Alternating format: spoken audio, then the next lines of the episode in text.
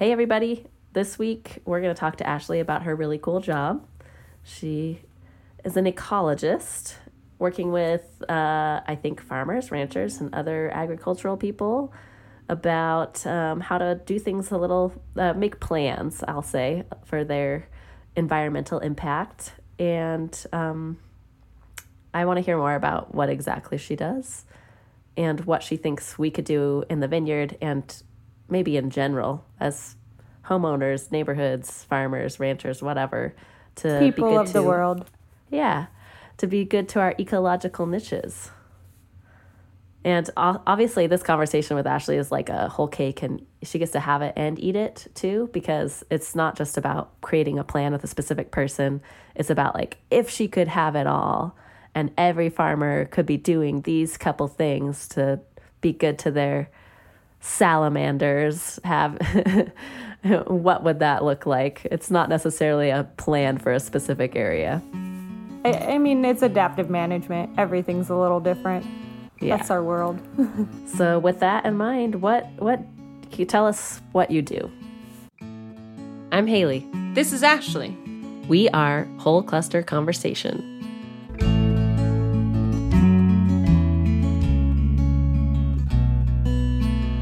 so I work a lot with, I like to say residents. Um, and so it is a lot of farmers. Uh, I have, I think I'm going to step back even further before like what I really do. Um, I have my background in biology, wildlife biology, restoration ecology, and like I've done a lot with native plants. So all of that just leads to where um, I like to wear several hats and Oftentimes, when I'm talking to you, Haley, I'm putting on my ecologist hat. I do have a master's in ecology, so I guess I can wear that hat pretty well.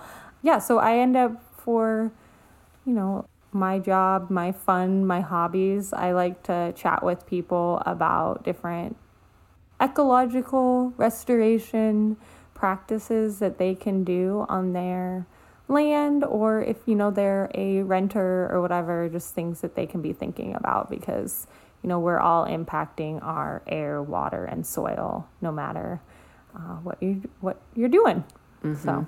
When somebody comes to you is it usually for a spec- is it just in general or is it about specific things and making their plans? Is it about soil? Is it about uh, the wildlife like corridors or is it just everything I I wear because I wear a lot of different hats. So I will say like I also do consulting stuff too. Um, and so typically my I like to say my niches, my areas of expertise where I feel most comfortable are issues around riparian areas, which are the areas next to streams, rivers, creeks, and wetlands and wildlife biology because I did my master's project and I have written a couple of papers about. I did my master's project on turtles and then I've written a number of scientific papers on amphibians. And then I've also done some fish work and worked with nurseries and plants. So those are kind of my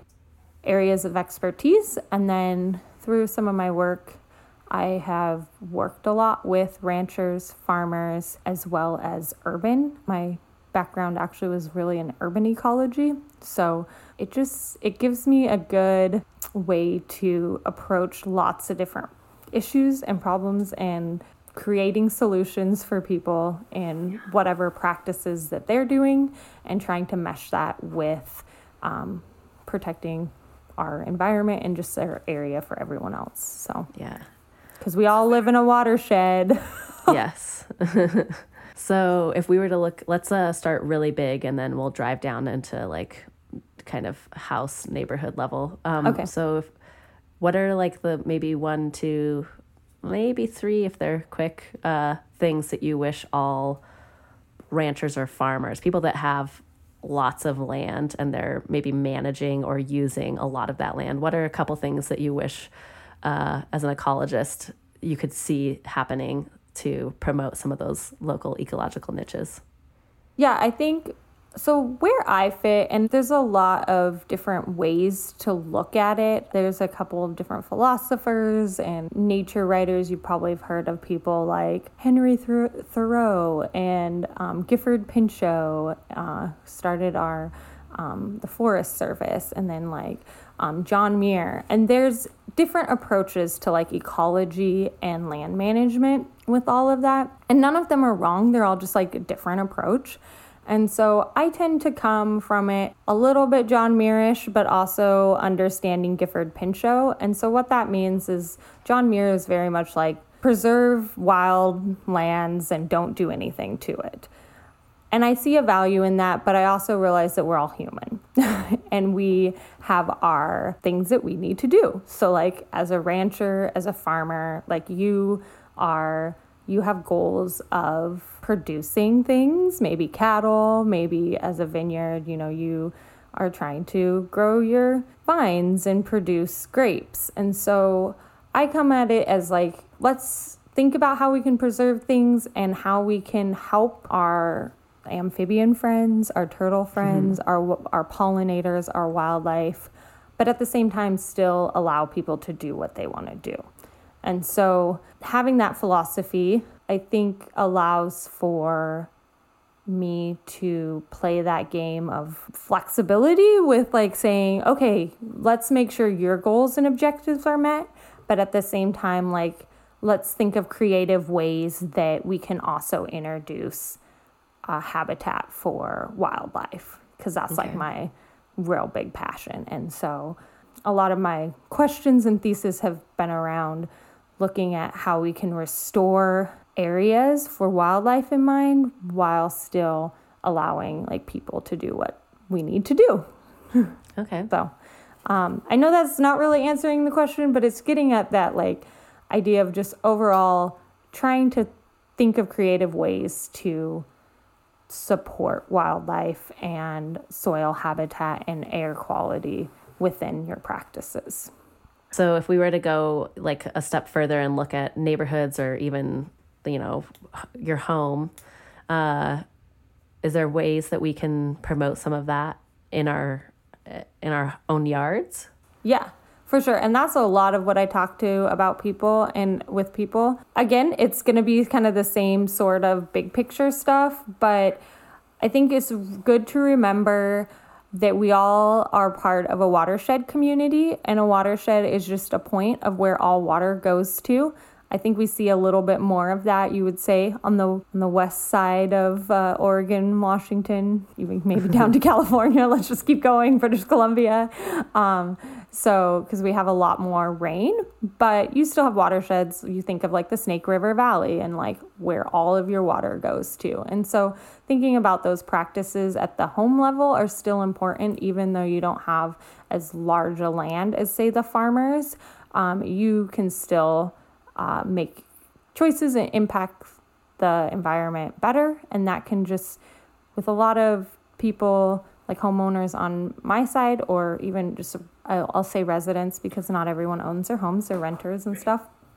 But, um, you know, thinking about water conservation, thinking about stormwater, thinking about if you put pollutants in the environment, in the air or the water or your soil, like that's going to impact everybody within that watershed. And so, you know, I talk to people about creating stormwater swales or creating backyard habitat or creating um, you know, reducing pesticide and reducing um, household chemical waste and stuff is a lot of like more of the urban stuff.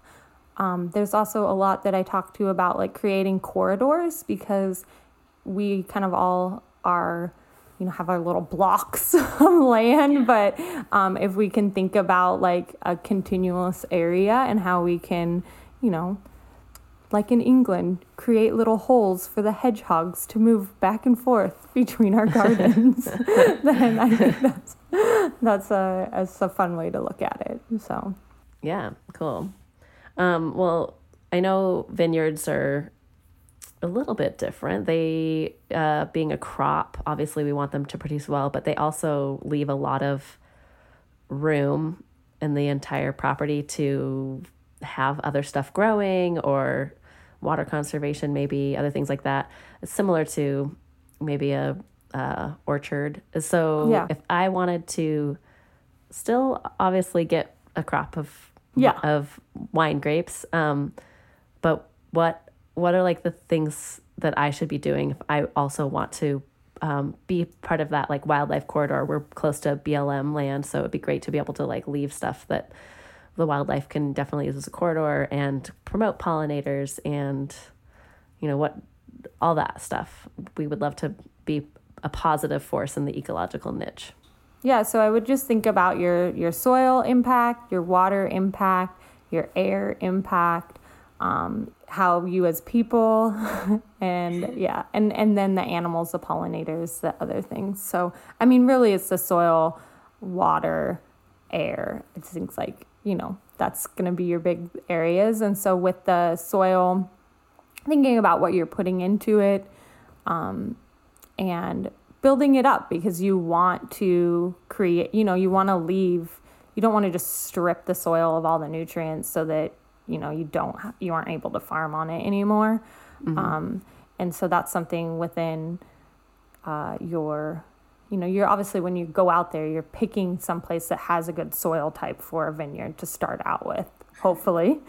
Um, and then you, through your processes, might have to modify some things. And so, and you want to help build up good soil quality. So, a lot of the people I work with, I've been really impressed with like the amount of weeds and different things. Uh, this is more like crops, but um, yeah, because they're able to really think about their soil quality and how that impacts then the vegetation that grows there. Soil really, it's it re- it remembers th- things. I mean, I'm just kind of making this up right now, but like one of the things that I did prairie restoration for a while.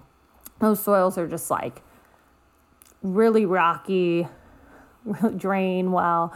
Um, a lot of areas actually get converted to vineyards, um, like the hillsidey areas. Um, but one of the things that was really impactful there is that we had certain invasive species that are legumes that really impacted the soil, and we were seeing the vegetational communities years after they had been removed still like what plants established where were impacted by that because again it just had changed enough of the soil chemistry. And so that's going to be as a vineyarist is that the correct word? Um, uh, really something that you're going to be queuing into because it's going to impact like your the flavor of your grapes and the terroir and like also your ability for grapes to grow in certain areas. And then from there you have your water. And so thinking about one of the things haley and i have talked a lot about with her vineyard being in a such an arid dry environment is the importance of like drip irrigation. You don't want to be putting water that's not being used. Um, you don't want like standing water down at the bottom and big muddy messes. Um, and so thinking about how to use the type of water you can uh, or the amount and not the type but the amount of water and not overuse it. And there's some really cool tools to that mm, you know monitor your soil moisture content and you can look at that. You can even do things like fly drones over and see how the vegetative quality of your vineyards are doing. And so that's going to help you as well as in turn be good for the environment and good for the perpetuity of your farm Yeah. I had a moment in the last uh, six months that things started to click. So we talk a lot about cover crops in the vineyard community because you're growing these vines and they only take up like out of four square feet, like two inches. yeah And and then the rest of it is just hopefully not bare soil. So hopefully you're growing something on it so that you're not having to spray for weeds or manage weeds or um, and a lot of people plant cover crops whether they're harvesting them or not they're using them to um, manage the other stuff that grows and then i was listening into a seminar where they were talking about the use of native plants and there's I had never thought about use like you don't have to plant something that you're gonna mow or gonna do this or that. You can plant native plants just so they're not um, you're creating that kind of ecological corridor everywhere on the property almost. Um, but you also uh, are still growing your grapes and hopefully um, they're thriving and pushing out the bad stuff because they're supposed to be there in the first place. I mean the the um, native plants as cover crops. Well, and you're also thinking about okay, choosing good native plants that still allow like breathability. You don't want to obviously be planting trees in between your vineyard. Right. right. you still want to again provide the goals and objectives for you, but still be helping like with soil. And one of the things I know that we've talked about is the mycorrhizae mm-hmm. and how there can be some real big benefits for native plants, for pollinators, but also like the mycorrhizae community. And then mm-hmm. that can help your vines too. Yeah, the my yeah, building that mycelial network too, and making sure all the plants are kind of working together. For sure, for sure. Um, in terms of pollinators, do you want to give a quick rundown I guess it could be in any any place on um, your theories on like uh, what did you call them when we were talking earlier? The um, soil, water, air. No, I mean when we were talking about pollinators a while ago, um, the different types of stuff you should plant in order to really help pollinators. So first, I'm gonna say no matter where you are, look up the Xerces Society. That's Z X E R C ES. Xerces, um, they are the uh, conservation, oh my word, the Invertebrate Conservation Society of the world. That's not correct. I'm having a. We'll put it in moment. the show notes, though. yeah, we'll put that in the show notes. But the Xerces Society, they're um, an international organization um, based out of Portland, but they have you know places all over and they have really amazing guides that they put out for different regions, different states. Um, and you can find all of that on their website. And as a professional, I use it all the time. I, they have a really amazing book um, Attracting Native Pollinators, Protecting North American Bees and Butterflies. Um, and it is like the go to guide. And I love it because each of this different sections of it break out by like if you're a farm, if you are a resident, if you like cover crops, um, and orchards. And so they have all, just like so many resources in this book. Um, and a lot of that same stuff is online. So I would just say that is like the best guide. I think a lot of people think about bees, which are, you know, Eurasian, or like honeybees, sorry, which are Eurasian species, but they really talk about a lot of our native butterflies and um, wasps and bees mm-hmm. and other things because there's lots of pollinators as well as other beneficial insects that will actually like eat those pests in your crops. Um, so that's my like go to, but um, there's nothing else about pollinators. Just remember to plant a diversity of things that bloom over all seasons, like think spring through fall, um, not just everything coming out there. And then also, I like to say have texture. So, not That's just have texture. Yeah. So, oh, color and texture. So, have a variety of color, a variety of bloom time, and texture, which is um, thinking about having like little flowering plants, like little herbaceous things, as well as like woody um, other plants in like different heights and uh, yeah that cool. is that is the best thing because then you have a different you have a diversity of pollinators. And you know as we know with a lot of farmers going back to like kind of that traditional stuff of you know more diversity of crop means that you kind of have a different amount of insects and different things that are impacting your crops. So yeah. Are there any other takeaways that you want to make sure people have in terms of building that ecological niche in their specific area? I think the biggest thing is that if you are working, you know, you have everybody can create habitat, whether you are a large scale farmer to a small backyard habitat or even an apartment. Like you could put little pots out that, you know, well, maybe on your window windowsill or something. Yeah. Um, but you can also be thinking about your impact when you are at a park and when you're out in the environment and just how like things like you where you walking your dog picking up your dog poop like those types of things is all like important. And then you know up to like being a large scale farmer and thinking about those areas of your property where you know maybe you have animals so how are you dealing with their waste and then or compost or whatever? Where are you putting those things and where are there opportunities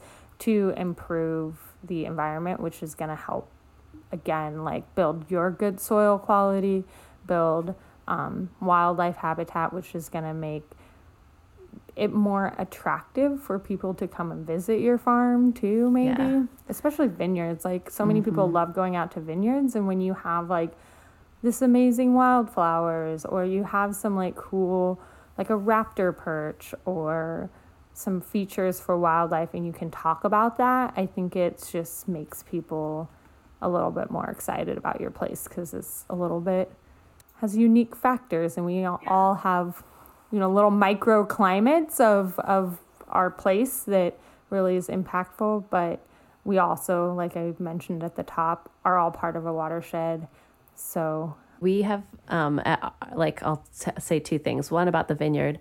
We, this last year, have started letting some, uh, we've mowed every other row to try to promote some of the local plants um, and making sure that they can be flowering longer and things like that. And at first, we thought, oh, it's going to look really untidy and we're not going to like it. But actually, it adds a lot of visual interest. So even if it is slightly untidy, the visual interest that it adds outweighs the untidiness. Um, and people are so interested in learning about what that plant is and why it's flowering and um, if we planted it or if it would just showed up, things like that. That um, for us, it's been more of a way to connect with more people. Um, and then at home, we've tried to let some of, uh, I'm not very good at this, but let parts of our yard kind of go wild. and we're in a residential area, so a lot of the stuff isn't necessarily native or things like that. But we do have native populations of quail and other animals that we've seen a much just in the last year from letting that stuff go wild we've seen a lot more of those populations in our yard than we have in the past because there's places for them to um, hide probably more so than than eat or anything like that how do you feel about that like re- letting parts of your yard grow wild even if you're not doing it with native species Yeah, that's um I think it's a great thing to do.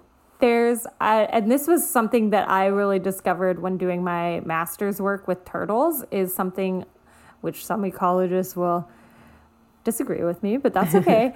um, and I'm not downplaying native plants by any means because there is definitely a lot of research out there that shows how especially like bird populations and insect populations how important native plants are because they bring in like very specific pollinators and very specific so then like bugs insects Yeah. that then like birds are then attracted to but like with my turtle research there is definitely an element to function and for some species they don't really care what the plant is as long as it's functioning in a way.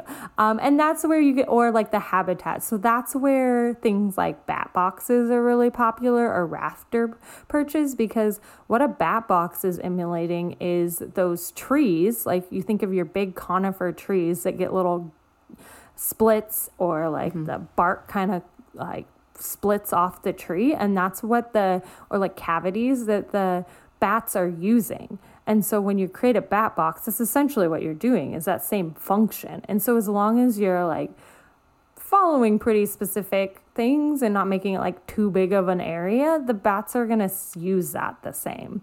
Still trees are great and like have those but like that's that's what we're doing. And like a raptor perch is again just thinking of like a snag or something or like a big high tree um, in the environment and you're just creating an artificial one of those so Right. so that's the same like with rewilding. You're just creating that like function of kind of brushy area that that animals can move through and not be fearful of predators attacking from the sky. On that note, I hate birds. I hate how they attack from the sky.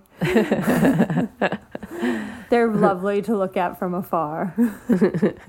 Um, are there other like resources that you think people should know about in terms of of where to look locally, maybe? If they're Yeah, I think everybody, everyone has. So I'll start at like your home level, or I mean, really for all.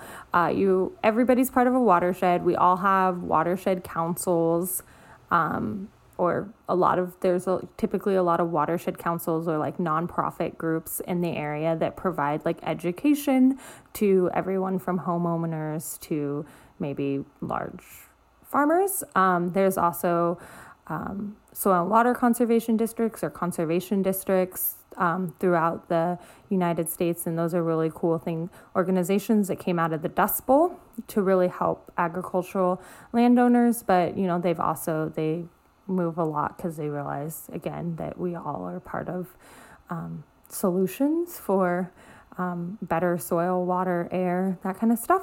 Um, and then uh, we also there's a couple of really cool national partners like the NRCS, National Resource Conservation Service. Um, I always forget. and, nailed it. and uh, like you know there's also your local parks and cities and um, other organ and really cool nonprofits all over that um, can provide really good resources in this age of zoom it's been awesome because we're able to collaborate more and share like you can watch a webinar or whatever for someplace else um, and Yeah. and I know you and I, Haley, have been on a couple where Yep. we've gone to the same one to learn about Yes. information. And Most of them have been out of your area, kind of the Willamette slash uh, uh, Multnomah. Okay, I think it was a resource, a research extension. So a lot of the universities' master gardener programs Mm-hmm. um, are amazing resources for um, asking those questions. I know I ask those questions, like because I have four fruit trees, so I always um, hit up our local uh, resource extension service, um, OSU, Oregon State University, for for good information on that. And so, I think we all have our niches. You know, you being a, a winemaker, vineyard culturist, whatever, Uh, and so you know you know your areas, and so. And then I know some ecology stuff, but I don't know everything. And so that's where I think it's really awesome because you can reach out to different types of organizations and, and get really good resources there. Yeah. Thank you so much for explaining all that, though. And um, yeah, giving us lots of ideas and maybe some goals to look towards, set and then look towards and work towards. Yeah, and I know that I talk pretty high level, and I think that's going to be the fun of this podcast is that we'll have some episodes that really dive into some of these topics in more detail. But yeah. With that, you can take it away and talk about what we're going to be doing next week. Okay, so next week, join us to talk about suckering. I think that's how I say it, Haley. Suckering. Um, and so I'm going to be asking Haley what that means. I don't know what it means, how to do it, where to go, how, why. Thanks again for joining us for another episode of Whole Cluster Conversation. Music provided by Michael Johnson of Grand Falconer. Audio production provided by our friend Ukiah Bogle. Make sure to subscribe to our podcast wherever you like to listen. Ciao.